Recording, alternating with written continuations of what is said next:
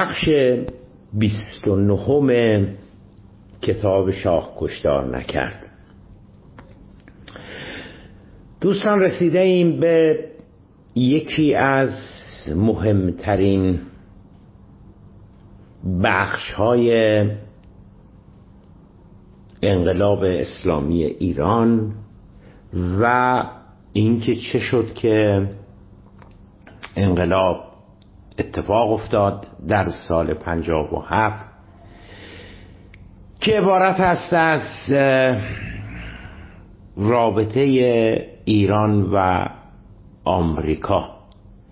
یا درستتر گفته باشیم رابطه محمد رضا شاه پهلوی با آمریکا. و از اینم اگر خواسته باشیم درستتر بگیم نقش آمریکا در این انقلاب.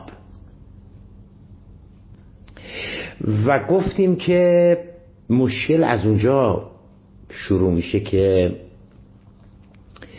دو تا نگاه کاملا متضاد متفاوت متضاد پیرامون نقش آمریکا در انقلاب پیروزی انقلاب وقوع انقلاب سقوط رژیم شاه وجود داره. یک نگاه توسط انقلابیون توسط نظام جمهوری اسلامی که میگه که آمریکایی‌ها تا دقیقه 90 از رژیم شاه و شخص علا حضرت پشتیبانی کردند و به او حتی دستور شلیک دادند به او حتی دستور رویارویی با انقلاب و اعتراضات و تظاهرات مردمی دادند اما فایده ای نکرد فایده ای نداشت. امواج انقلاب انقدر گسترده بود که علا رقم طرفداری و حمایت واشنگتن از رژیم شاه فایده ای نکرد و اون رژیم نهایتا سقوط کرد. روایت دوم توسط طرفداران اعلی حضرت توسط مخالفین انقلاب توسط سلطنت طلب ها و خلاصه کلام توسط هر کسی که به هر دلیلی چشم دیدن انقلاب اسلامی رو نداره و عملکرد این چهل و سه ساله مسئولین انقلابی او را به شدت سرخورده و مخالف با این انقلاب سال پنجاه هفت کرده. این نگاه دوم که ارز کردم طیف گسترده ای رو در بر می‌گیره و نکته جالب این هستش که روز به روز هم بر بر طرفدارانش افزوده می شود درست در نقطه مقابل نگاه اول معتقد استش که آمریکایی‌ها از پشت خنجر زدن به شاه. آمریکایی‌ها نه خودشون کاری برای شاه انجام دادن حاضر شدن کمک بکنن حمایت بکنن از شاه بلکه نگذاشتند که از امکاناتی هم که خودش می داشت برای حفظ تاج و تختش استفاده بکنه. و زیر پای رژیم شاه رو خالی کردند. اونا در حقیقت باعث انقلاب شدند اونا این انقلاب رو به راه انداختند. یعنی اگر یه فرد یکی از کره ماه اومد دوست من اون آقا مریخیه یا اون خانم مریخیه که از مریخ آمده باشد وقتی این دو روایت کاملا متضاد رو میشنوه که یه ده از ایرانیا میگن که آمریکایی ها تا اونجایی که تونستن زدن کشتن گرفتن بستن که انقلاب صورت نگیره اما به کوری چشمشون انقلاب صورت گرفت. و یه گروه دیگر از ایرانیا می‌گویند که آمریکایی‌ها پشت شاه رو خالی کردند. آمریکایی‌ها تو گوادولوب کنفرانس گوادولوب رسما گفتن دیگه شاه نباید حکومت بکنه و قصه هازا و اونا بودن که باعث این انقلاب شدن و اونا بودن که محمد رضا شاه پهلوی رو زمین زدن. مریخیه یقینا تصور می‌کنه که دو تا آمریکا هست. آخه نمیشه که یه کشور یه نظام یه حکومت به اسم آمریکا بوده باشه به یه ده از ایرانیا تصور کنن که این آمریکا تا, تا اونجایی که می‌تونسته سعی کرده که انقلاب صورت نگیره و یه دیگه از ایرانی ها معتقدن که این آمریکا باعث این انقلاب شده. بالاخره دو تا آمریکا که نبودن. بالاخره آمریکا باعث انقلاب شده یا نه. آمریکا تا اونجایی که می‌تونسته کمک کرده که انقلاب صورت نگیره.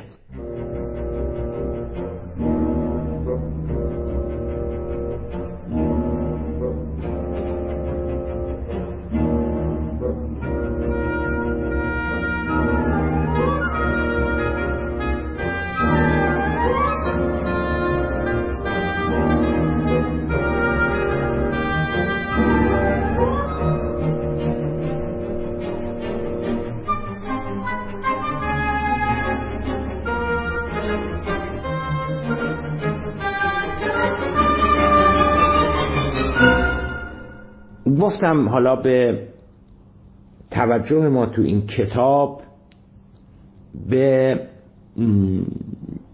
روابط آمریکا مناسبات میان شاه و آمریکا در اون دو سال 56 و 57 هستش.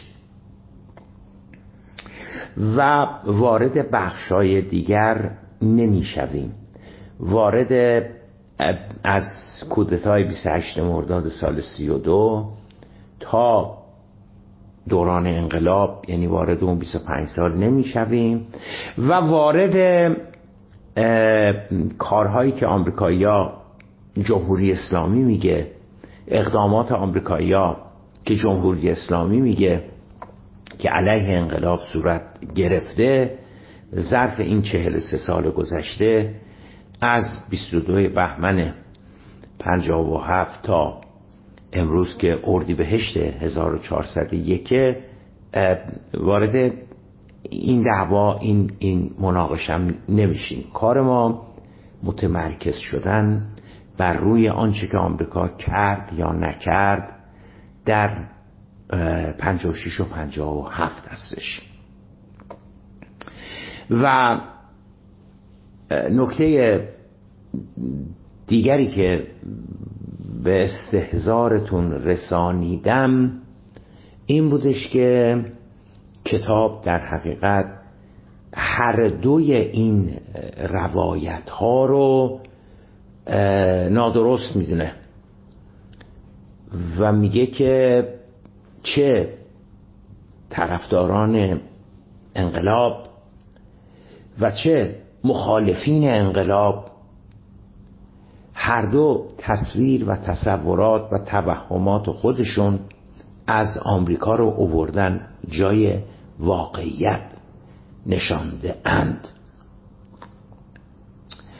و بالاخره آخرین آخرین نکته ای که خدمتتون عرض کردم این بود که باز برخلاف اونچه که نظام جمهوری اسلامی میگه که شاه نوکر بود شاه مزدور بود شاه نقشی نداشت شاه فرمان بردار بود که ببینه آمریکایی ها چه می‌گویند. گفتیم این هم نگاه غلطی است چون که به سی و هفت سال در, در طی سی و هفت سال حکومت محمد رضا شاه پهلوی نقش آمریکایی در ایران رابطه آمریکایی با با محمد رضا شاه پهلوی در طی اون سی و هفت سال یک رابطه ساده خطی نبوده. اینجوری نبوده که شاه همواره وابسته به آمریکایی بوده. مطیع عوامر واشنگتن بوده اونجوری که جمهوری اسلامی میگه. و اینجوری هم نبوده که شاه از شهریور 1320 که پادشاه شد اقتدار قرص و محکم می داشته در مقابل در برابر آمریکایی گفتیم که یک وضعیت وجود نداشته در طی اون سی و هفت سال. و خیلی کلی اگر خواسته بوده باشیم به شاه و آمریکا تهران و واشنگتن در طی اون سی و هفت سال نگاه بکنیم گفتیم اگر یک منحنی ترسیم بکنیم. هر قدر که در طی اون سی و هفت سال از ابتداعش یعنی از شهریور 1320 حرکت می‌کنیم و به انتهاش که سالهای 56 و 57 هستش 37 سال بعدش هستش نزدیک میشیم خیلی کلی می‌تونیم بگیم که اقتدار شاه ایستادگی شاه روی پاهای خودش استقلال شاه از واشنگتن منظما در حال افزایشه شاید بتونیم بگیم که در ابتدای اون سی و هفت سال در ابتدای اون منحنی آری شاه خیلی هوای آمریکایی رو می داشت چون قدرتی نداشت. اما در سالهای پایانی اون سی و هفت سال شاه به هیچ وجه تکرار می‌کنم شاه به هیچ وجه وابسته به آمریکایی ها نبود مستقل بود و به غلط یا به درست تصمیمات مال خود محمد رضا شاه پهلوی بود. به علاوه به علاوه خدمتتون شبهای گذشته عرض کردم که فقط این طرف قضیه نیست که محمد رضا شاه پهلوی مرتب داره قدرتش بیشتر میشه و به همون میزان که قدرتش بیشتر میشه ثروتش بیشتر میشه اقتدارش بیشتر میشه استقلالش از واشنگتن هم بیشتر میشه. گفتیم که از اون طرف قضیه هم دقیقا همینجوری هستش یعنی چی؟ یعنی که آمریکایی ها هم نگاهی که به شاه در سال 1320 داشتن 25 داشتن در سال 1330 داشتن در سال 1340 داشتن و در سال 1350 و نهایتا 56 و 57 داشتن هم نگاه ثابتی نبوده. خیلی کلی اگر بخوایم بگیم در ابتدای اون سی و هفت سال نگاه اونها به شاه نگاه این بوده که به هر حال شاه باید در جهت سیاست های واشنگتن حرکت بکنه.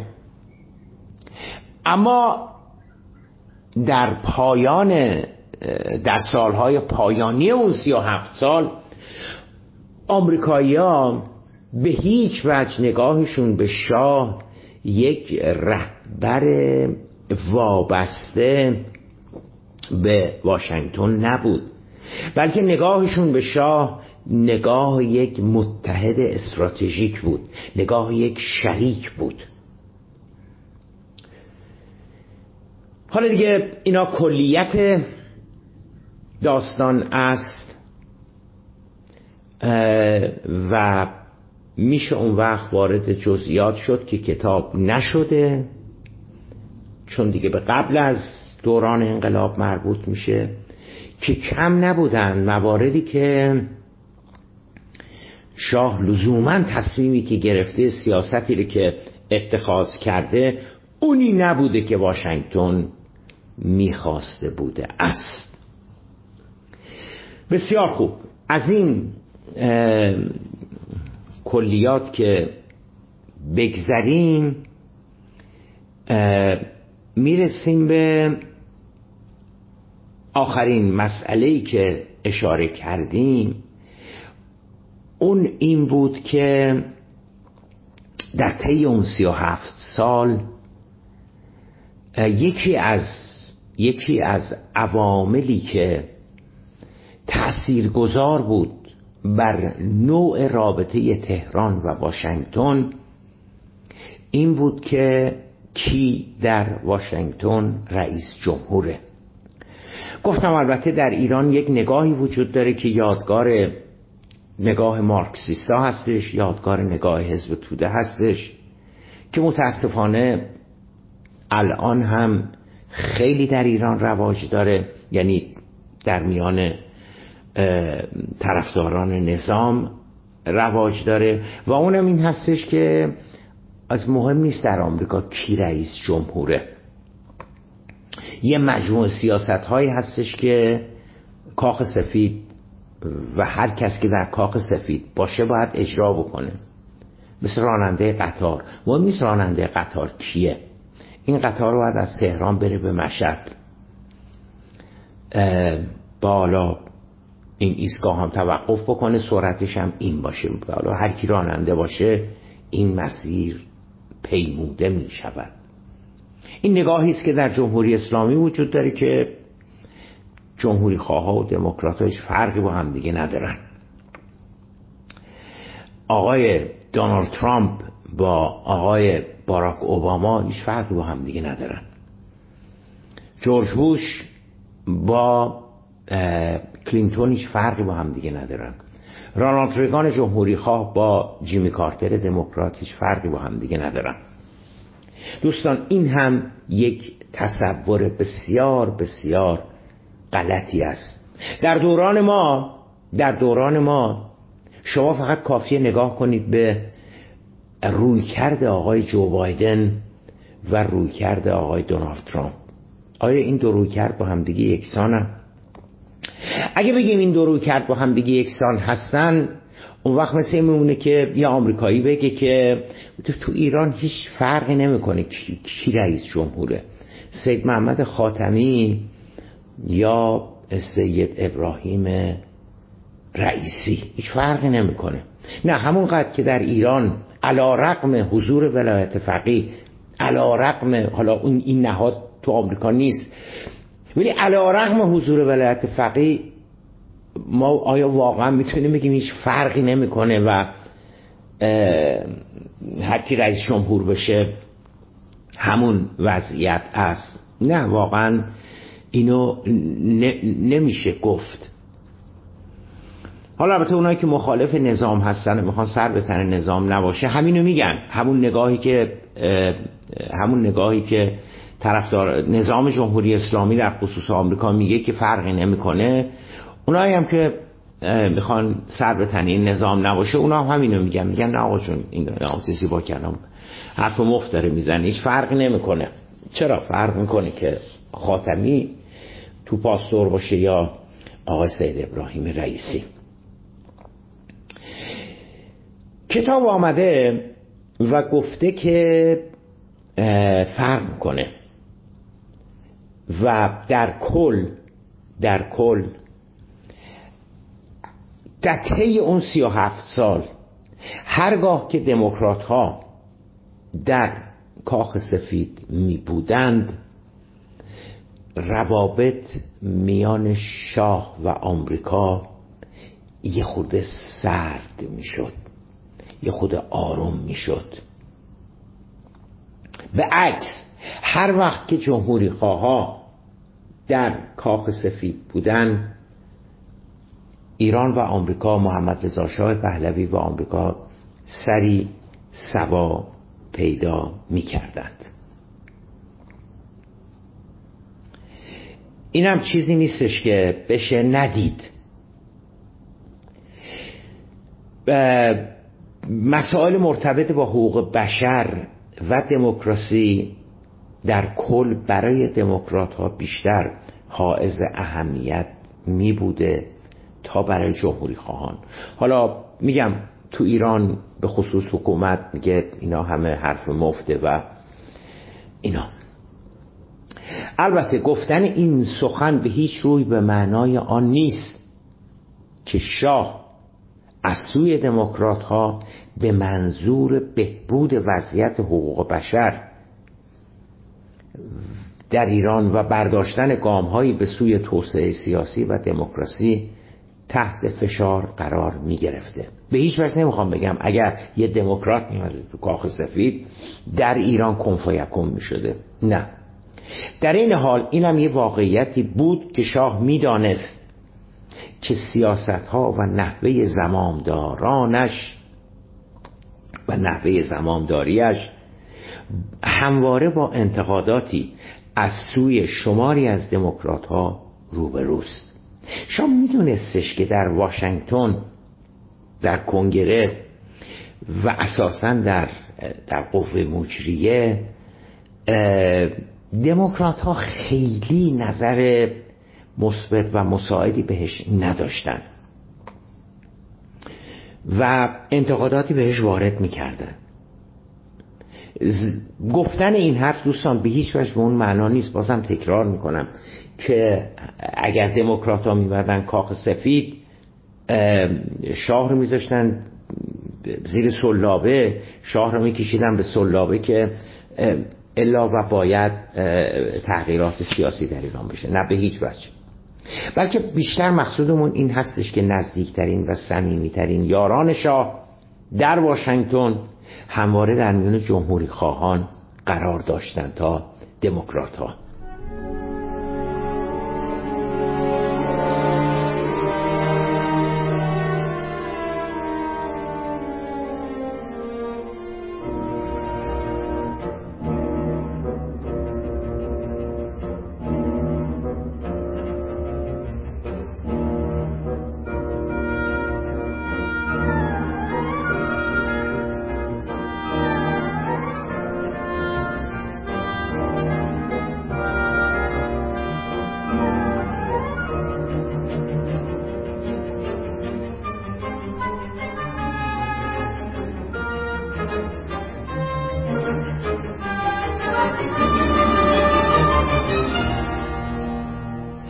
همانها هم بودن. یعنی همون جمهوری خواه هم بودن که بعد از انقلاب همون سال 58 دولت جیمی کارتر دموکرات را زیر فشار زیادی گذاردن تا به شاه بیمار ایران اجازه ورود به آمریکا را بدهد. حالا ده شستی ها و اینها که نمی‌دونن این چیزها رو. اما بعد از اینکه شاه از ایران رفت می‌خواست بره به آمریکا اما جیمی کارتر دولت آمریکا موافقت نمی‌کرد. چون چون معتقد بودن که به هر حال ما می‌خوایم با نظام که در ایران به قدرت رسیده یه روابط حد اقلی داشته باشیم و آمدن شاه آینده اون روابط تیر و تار می‌کنه. به علاوه سفارت ما در تهران در خطر خواهد بود. ممکنه انقلابیون بهش حمله بکنن و قصه هازا بنابراین جیمی کارتر اجازه رفتن شاه به آمریکا را نمی‌داد. اما اما جمهوری خواه خیلی زیاد کنگره بودن بیرون کنگره بودن تو مطبوعات بودن. که خیلی زیاد جیمی کارتر را تحت فشار گذاشتن که این اخلاقی نیست. بالاخره ما سی و هفت سال با این آدم کار کردیم. متحدمون بوده. و نمی‌تونیم حالا بیایم پشت بکنیم و اصلا انگار نه انگار که او دچار این وضعیت شده. و بالاخره زیر فشار جمهوری خواه بود و افکار عمومی بودش که آقای جیم کارتر در آبان سال هشت موافقت کردن که شاه بره به آمریکا که بعدش هم اون سفارت اشغال شده و نمی‌دونم اینها.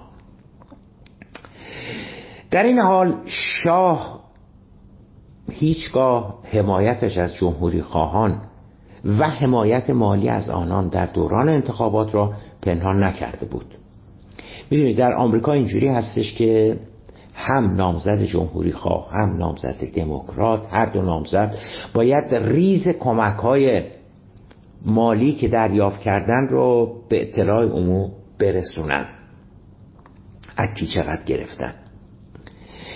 شاه محمد رضا شاه پهلوی همواره به نامزدهای جمهوری خواه کمک می‌کرد کمک مالی می‌کرد.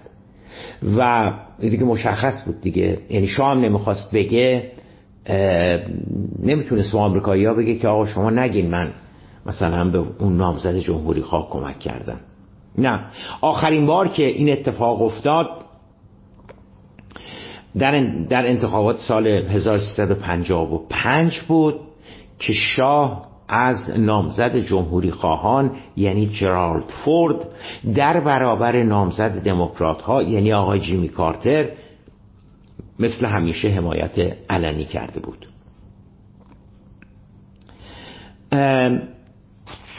اینا به هر حال نکات کلی هستش که بایستی به خدمتتون عرض می‌کردم. بسیار خوب. می‌رسیم به می‌رسیم به با این مقدمه ای که گفتم که روابط یکسان نبود و شاه به تدریج از یک نزدیک و وابسته به آمریکا خارج شده بود و به یک متحد استراتژیک تبدیل شده بود. می‌رسیم به دی پنجاب و پنج یعنی حالا بعد از این مقدمه طولانی تازه رسیدیم به اصل موضوع. رسیدیم به دی پنجاب و پنج و آمدن آقای جیمی کارتر دموکرات به کاخ سفید. بهترین جنبندی که یعنی یعنی سوالی که مطرح میشه این هستش که این آقای جیمی کارتر رئیس جمهور جدید آمریکا که حالا در دی 55 وارد کاخ سفید شده ما حالا به گذشته ها دیگه کاری نداریم. چه نگاهی به محمد رضا شاه پهلوی داره؟ بهترین جنبندی از نگاه آمریکایی‌ها به محمد رضا شاه پهلوی. در نیمه دوم سال 55 را آقای جیم کارتر رئیس جمهور در کتاب خاطراتش آورده. چی میگه در خاطراتش؟ نقل قول رو براتون می‌خونم. جیمی کارتر در خاطراتش نوشته که برای سالیان متمادی شاه یک همپیمان استوار و قابل اعتماد برای ما بود یعنی برای ما آمریکایی ها. ما البته تمایل داشتیم با ایجاد تغییراتی در نحوه حکومت او شاه قادر شود رژیمی با ثبات تر را رهبری کند. که این نقل قول رو من از صفحه 17 کتاب جیمی کارتر براتون خوندم. حالا بذارید از آخر کتاب خود خود کتاب رو هم بهتون بگم که کی منتشر شده چی بوده و اینها اگه پیداش بکنم. آره. جیمی کارتر ایران در خاطرات جیمی کارتر ترجمه ابراهیم ایران نژاد و خانم طیبه قفاری. این کتاب رو مرکز اسناد انقلاب اسلامی سال 1390 منتشر کرده و این نقل قولی که خدمتتون اووردم مال از صفحه از صفحه 17 اون کتاب هستش. از این کلیات که بگذریم که جیمی کارتر داره میگه که شاه همیشه برای ما یه متحد بوده و حالا بعد بعد نمی‌شد. رژیمش با ثباتتر می‌شد. اگر که حالا یک تغییراتی به وجود می آورد از این کلیات که بگذریم چیزی که خیلی از ایرانیا نمی‌دونند این هستش که آمریکایی ها مقصودم از آمریکایی ها دولت جدید هستش. نه دانش چندانی در مورد ایران داشتند و نه نیازی به دانش بیشتر می‌دیدند.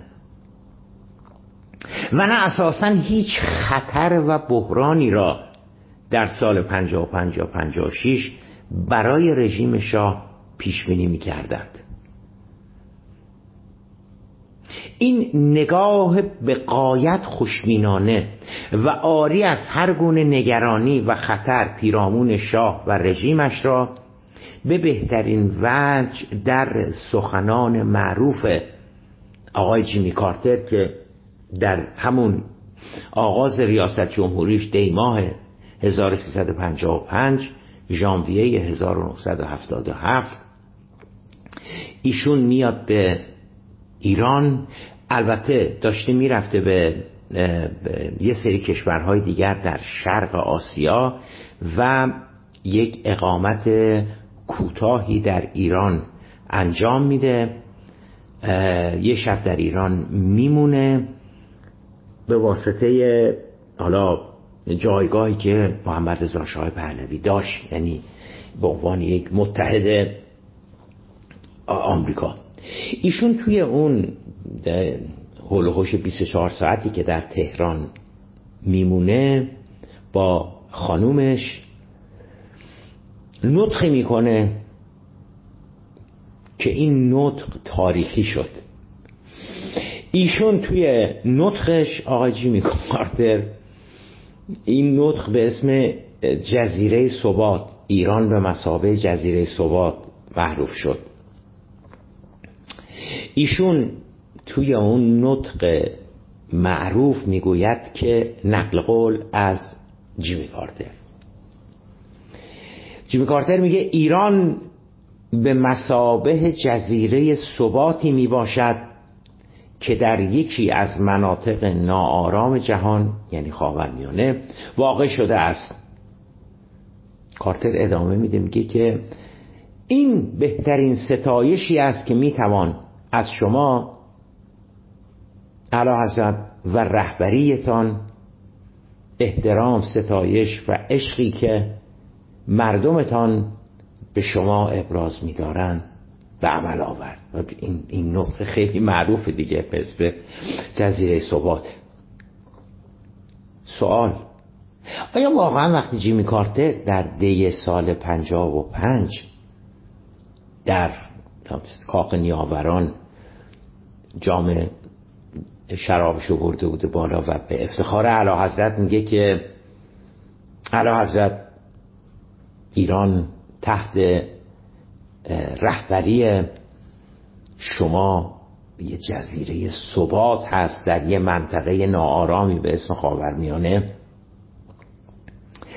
و به شاه میگه که علا احترام و ستایش و عشقی که مردمتان به شما ابراز میدارند. مثلا من می‌بینم نمیشه ندید. آیا این چیزهایی که جیمی کارتر به اعلی حضرت داره میگه به محمد رضا شاه پهلوی در دی پنجا و پنج داره میگه آیا واقعا بهش اعتقاد داشته به این چیزا؟ یا نه؟ از باب تعارف میگه. با چه دیپلمات ها مثلا تو سفرهای رسمی مثلا یه چیزایی میگن دیگه. این رئیس جمهور نخست وزیر نمی‌دونم اینها. من معتقدم که جیمی کارتر در نطق معروف جزیره ثبات به تمام اون چه که می‌گفته باور داشته. یعنی اینجوری نبوده که از باب تعارف و تملق و محض چه می‌دونم دلخوشی شاه اینو بگه. نه جیمی کارتر در رئیس جمهور آمریکا در دی پنجاب و پنج با تمام وجود معتقد بوده که ایران یه جزیره ثباته و مردم ایران شاه رو دوست دارن عاشقشن بهش احترام قائلن ستایش می‌کنن از شاه و خواهیم دید خواهیم دید که چرا من انقدر مصر هستم اصرار دارم که جیمی کارتر این را از ته دل می‌گفته. تعارف و تملق تو کار نبوده. چرا دوستان من انقدر اصرار دارم؟ چرا انقدر من گیر دادم سر این نکته؟ که آیا جیمی کارتر تعارف می‌کرده؟ یا نه واقعا به این چیزایی که می‌گفته اعتقاد داره. چرا انقدر من گیر دادم به این؟ برای اینکه خواهیم دید که اون چه که جیمی کارتر داره میگه فقط محدود و منحصر به جیمی کارتر نمی شود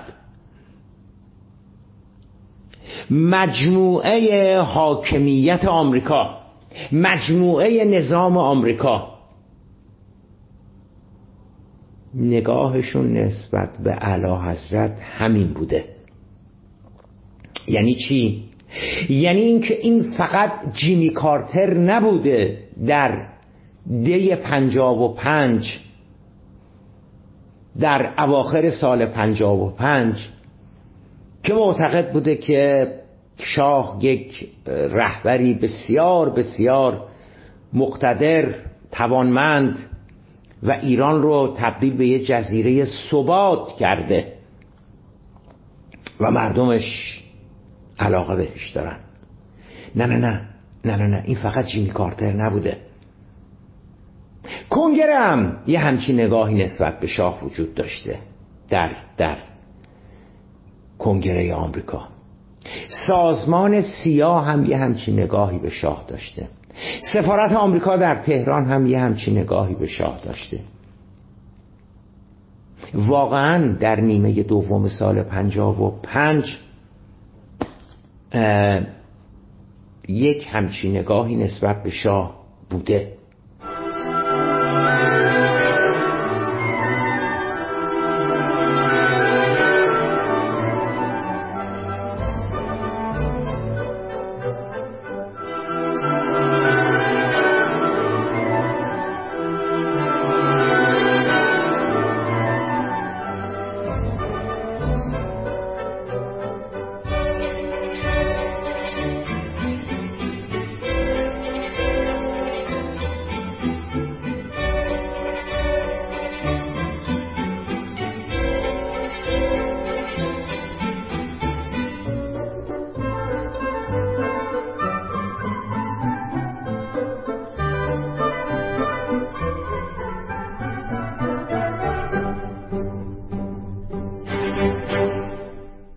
یه مقدارش اگر حالا بگیم تعارف ولی اصلش کلیتش این بوده که یک همچی ذهنیتی پیرامون شاه به وجود آمده بوده. ذهنیتی که از شاه در غرب و بالاخص در محافل سیاسی آمریکا شکل گرفته بود فقط منحصر و محدود به جیمی کارتر نمی‌شد. درست شاه منتقدینی داشت شاه مخالفینی داشت. برخی مطبوعات برخی لیبرال ها از او انتقاداتی می‌کردن اما اما نگاه کلی که چه در آمریکا و چه در غرب وجود داشت از او یک رهبر ترقی خواه ساخته بود. اون, نگاه کلی که در غرب نسبت به شاه وجود داره از او یک رهبر ترقی خواه ساخته بود که با عزم و اراده خلل ناپذیری دارد اصلاحات مدرن را در کشور توسعه نیافتهش به پیش می‌برد.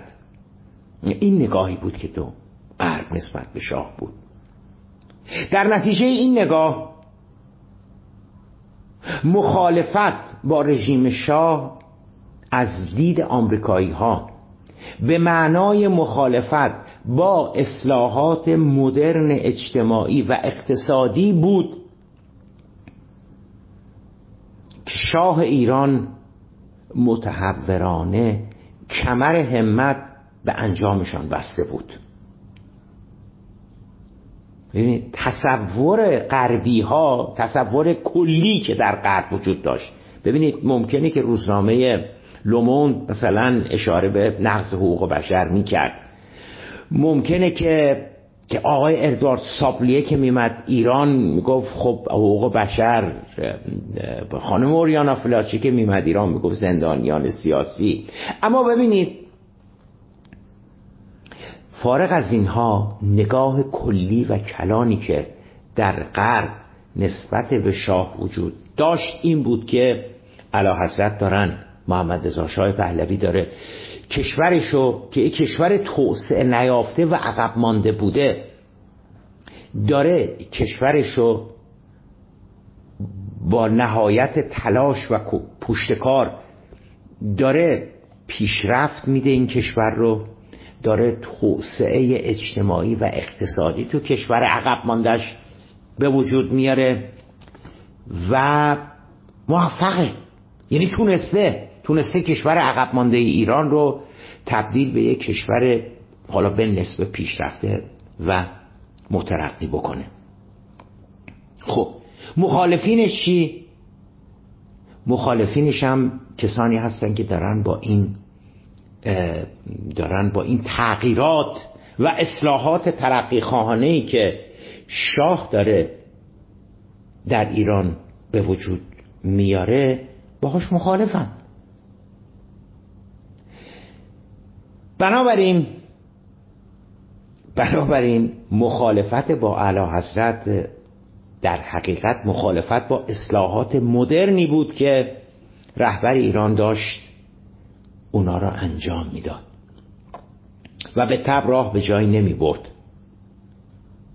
به علاوه عدید واشنگتن مخالفت با شاه نمی توانست خیلی جدی بوده باشه. بالاخره مردم ایران خیلیشون تحصیل کرده بودن و ایران داشت تبدیل به یک کشور مدرنی می‌شد.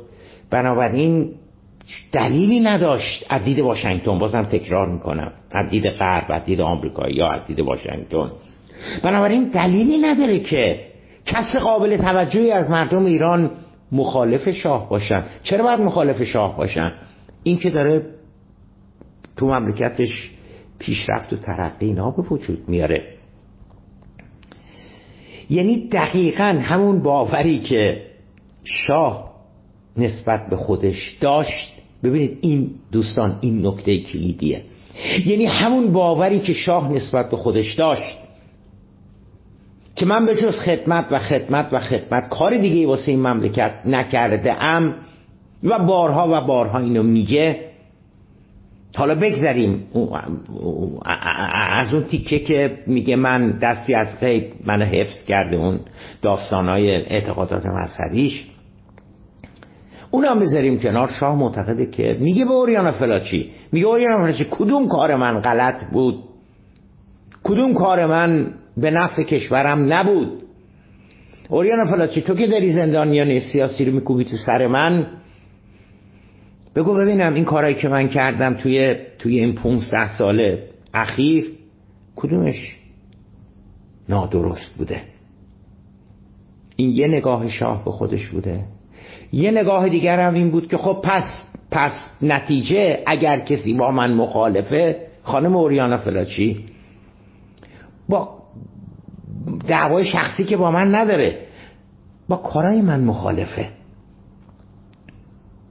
نکته جالب این هستش که نکته جالب این هستش که این نگاه در غرب هم به وجود آمده بود. در نیمه دوم سال 55 از, یعنی تو به تدریج به تدریج این نگاه توی غرب به وجود آمده بود. سال 50 سال 53 سال 55 که شاه یک رهبر ترقی خواه هستش و داره کشورشو رو به جلو می‌بره. آقای گری سیک اسم او در این کتاب شاه کشتار نکرد زیاد اومده. یعنی یعنی توی این توی این بخش آخر که شاه آمریکا هست. این آقای گری سیک یکی از مسئولین ارشد دولت جیمی کارتر بود. یکی از مسئولین ارشد بود که در بخش مشاور امنیت ملی یعنی با زبیگنیف برژینسکی کار می‌کرد. الان هم بعضی وقتا میاد تو ایران اینترنشنال میاد تو بی بی سی فارسی میاد. پیر شده البته ولی میاد و صحبت می‌کنه. گری سیک یک یک آدم مهمی بود توی دولت جیمی کارتر تو بخش مشاور امنیت ملی. کتابی هم می نویسه در مورد ایران بعد از که انقلاب میشه که این کتابش هم به فارسی ترجمه شده. یه جمع‌بندی خیلی جالبی گریسیک کرده تو اون کتابش از ایران. نقل قول براتون می‌خونم. میگه این اعتقاد که شاه در داخل مملکتش در کمال قدرت حکومت مینمود و این باور که مخالفینش به هیچ وجه قابل توجه به حساب نمی آمدند. اینا رو گریسیک داره میگه. اونچنان در واشنگتن ریشه دوانیده بود که حتی یک سال قبل از انقلاب یعنی زمانی که بهمن انقلاب سرازیر شده بود اساساً بحث پیرامون مخالفین داخلی رژیم شاه مورد توجه کسی قرار نداشت در کاخ سفید. این نقل قول رو از کتاب گریسیک براتون خوندم. بذارید بذارید آدرس کتابشم از آخر کتاب بهتون بدم. آهان توی بخش چیزه متوجه شدم. من از من از اون فارسیه چیز نکردم. من از فارسیه این نقل قول رو نیوردم. از انگلیسی آوردم اسم کتاب گریسیک هستش All Fall Down. America's Tragic Encounter with Iran. کتاب در نیویورک ناشرش نیویورک بوده و ناشرش Universe Publisher هستش و دو هزار و یک این کتاب در حقیقت منتشر شده. این کتاب فارسی این کتاب فارسی در ضمن ترجمه شده است.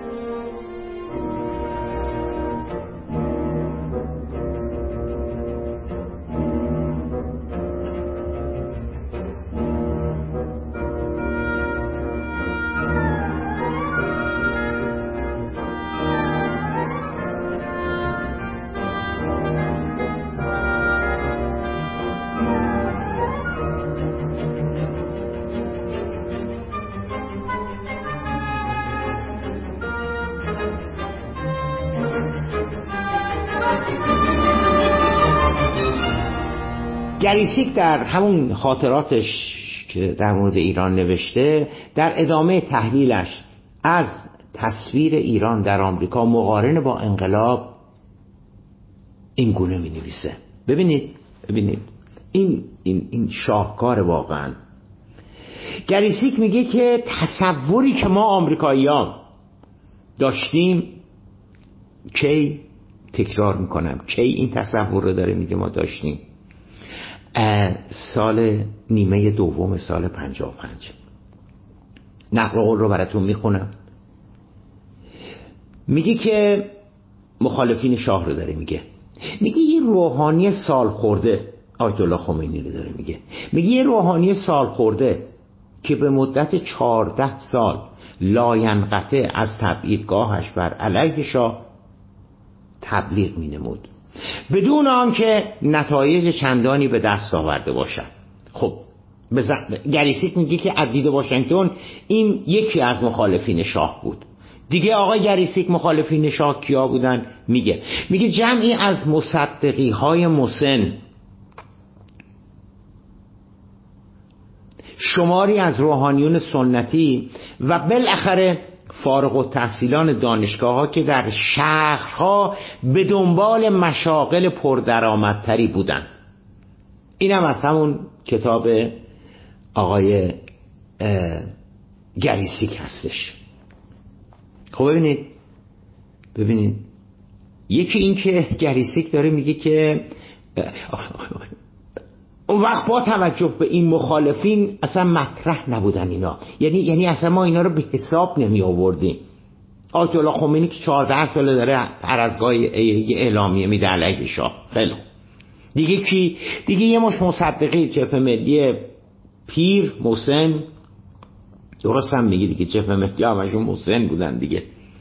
یه تعدادی هم از روحانیون که حالا اونا اونا هم سنتی بودن و, و با پیشرفت های مدرن شاه همراهی نمی کردن بعدم فارغ و تحصیل که دنبال کار بودن دنبال کار بهتر بودن دنبال مشاغل پردرآمدتری بودن. چون در اون مقطع چیزی اصلا به اسم بیکاری وجود نداشت در سال 55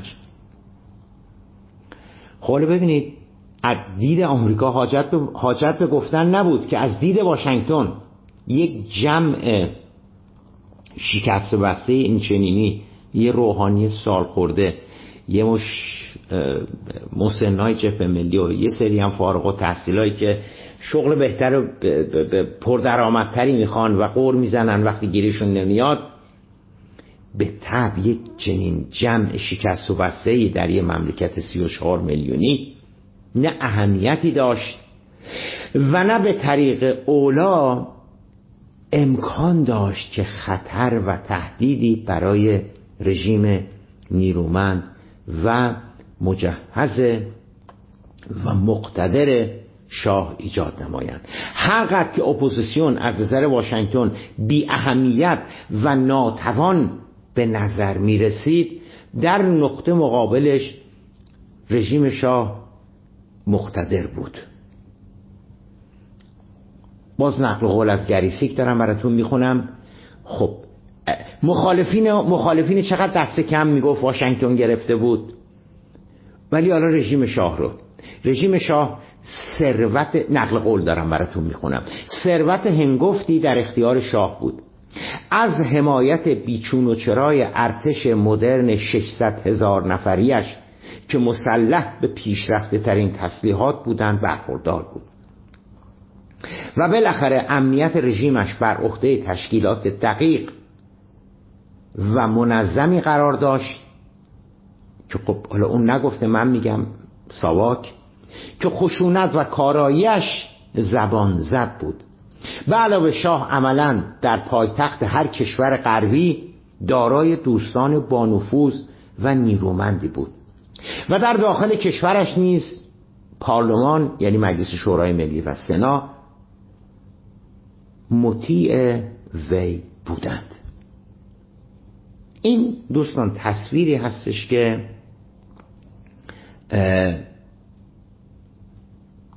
واشنگتن در سال 55 از رژیم شاه داره. حالا می‌تونیم بفهمیم که وقتی که وقتی که جیمی کارتر اون نطق معروف رو می‌کنه مبتنی بر این نگاهه بوده. این تصادفی نبوده. بذارید یه نقل قول دیگه از گری سیک براتون بخونم. مشکل فقط اینو من دارم میگم گری سیک نمیگه. مشکل فقط در ارزیابی یک جانبه واشنگتن از شاه و قدرتش از یک سو و ندیدن مخالفین و منتقدینش از سوی دیگر و دست کم گرفتن آنان نبود. ببینید تو این دو تو این نقل قولایی که گریسیک براتون خوندم و اون تصویری که در آمریکا در غرب وجود داره این هستش که شاه مترقی پیشرو داره شبان روز کشورش رو به جلو می‌بره. مخالفینش هم یه مش آدم های عددی به حساب نمیان. دارم میگم که مشکل فقط در ارزیابی یک جانبه واشنگتن از شاه و قدرتش از یک سو و ندیدن مخالفین و منتقدینش از سوی دیگر و دست کم گرفتن آنان نبود. این یه مشکل واشنگتن بود. مشکل بعدی که پیامدهای آن به مراتب برای رژیم شاه و آمریکا سرنوشت سازتر شد در ارزیابی آمریکایی ها از توانایی های فردی شاه بود. مشکل آمریکایی ها دوستان فقط این نبود که شاه رو پیش پیش رو بالنده مترقی و مخالفینش رو مرتجه و این که اصلا عددی به حساب نمیان. مشکل دیگر واشنگتن این بود که در ارزیابی توانایی ها و قدرت های فردی شخصیتی شاه فوق به خطا رفته بود. این اون نقد قولیه که می‌خوام حالا براتون بخونم. از همون کتاب آقای گریسیک. شاه دارای شخصیت با اراده مقتدر و نیرومندی بود که او را قادر ساخته بود سی و هفت سال با موفقیت بر قدرت باقی بماند. در طی آن سی و هفت سال گریسیک داره میگه او البته با بحرانهای روبرو شده بود. اما توانسته بود همه آنها را با موفقیت پشت سر گذارد. بحرانهایی که بر حسب ظاهرشان دست کمی از تظاهرات و ناآرامی های سال 56 و اوایل سال 57 نداشتند. دوستان متوجه میشیم. ببین اینا رو اگر اینا رو اگر ما نفهمیم مجبوریم اون وقت بریم بیفتیم تو اون تو اون مالی خولی های که تا دقیقه 90 از شاه پشتیبانی می‌کردن یا تو اون یکی مالی خولی که پشت شاه خالی کردن به شاه خنجر زدن اینها. ببینید هم هم در کلان جامعه ایران چقدر آمریکایی ها به خطا رفتن؟ و هم در خرد جامعه ایران در قدرت و توانایی های محمد رضا شاه پهلوی. یعنی یعنی او رو یک او رو یک رهبر مثل مثلا صدام حسین میدونستنش محمد رضا شاه پهلوی رو. مثل این آقای زلنسکی رهبر اوکراین. با اون تیشرتش میاد. چقدر قرص و محکم در برابر قول روسیه ایستاده. آمریکایی همچی تصویر و تصوری از محمد رضا شاه پهلوی در دوران انقلاب داشتند. این مال تصورشون از از زمامداریش اون مال تصورشون از مخالفین شاه.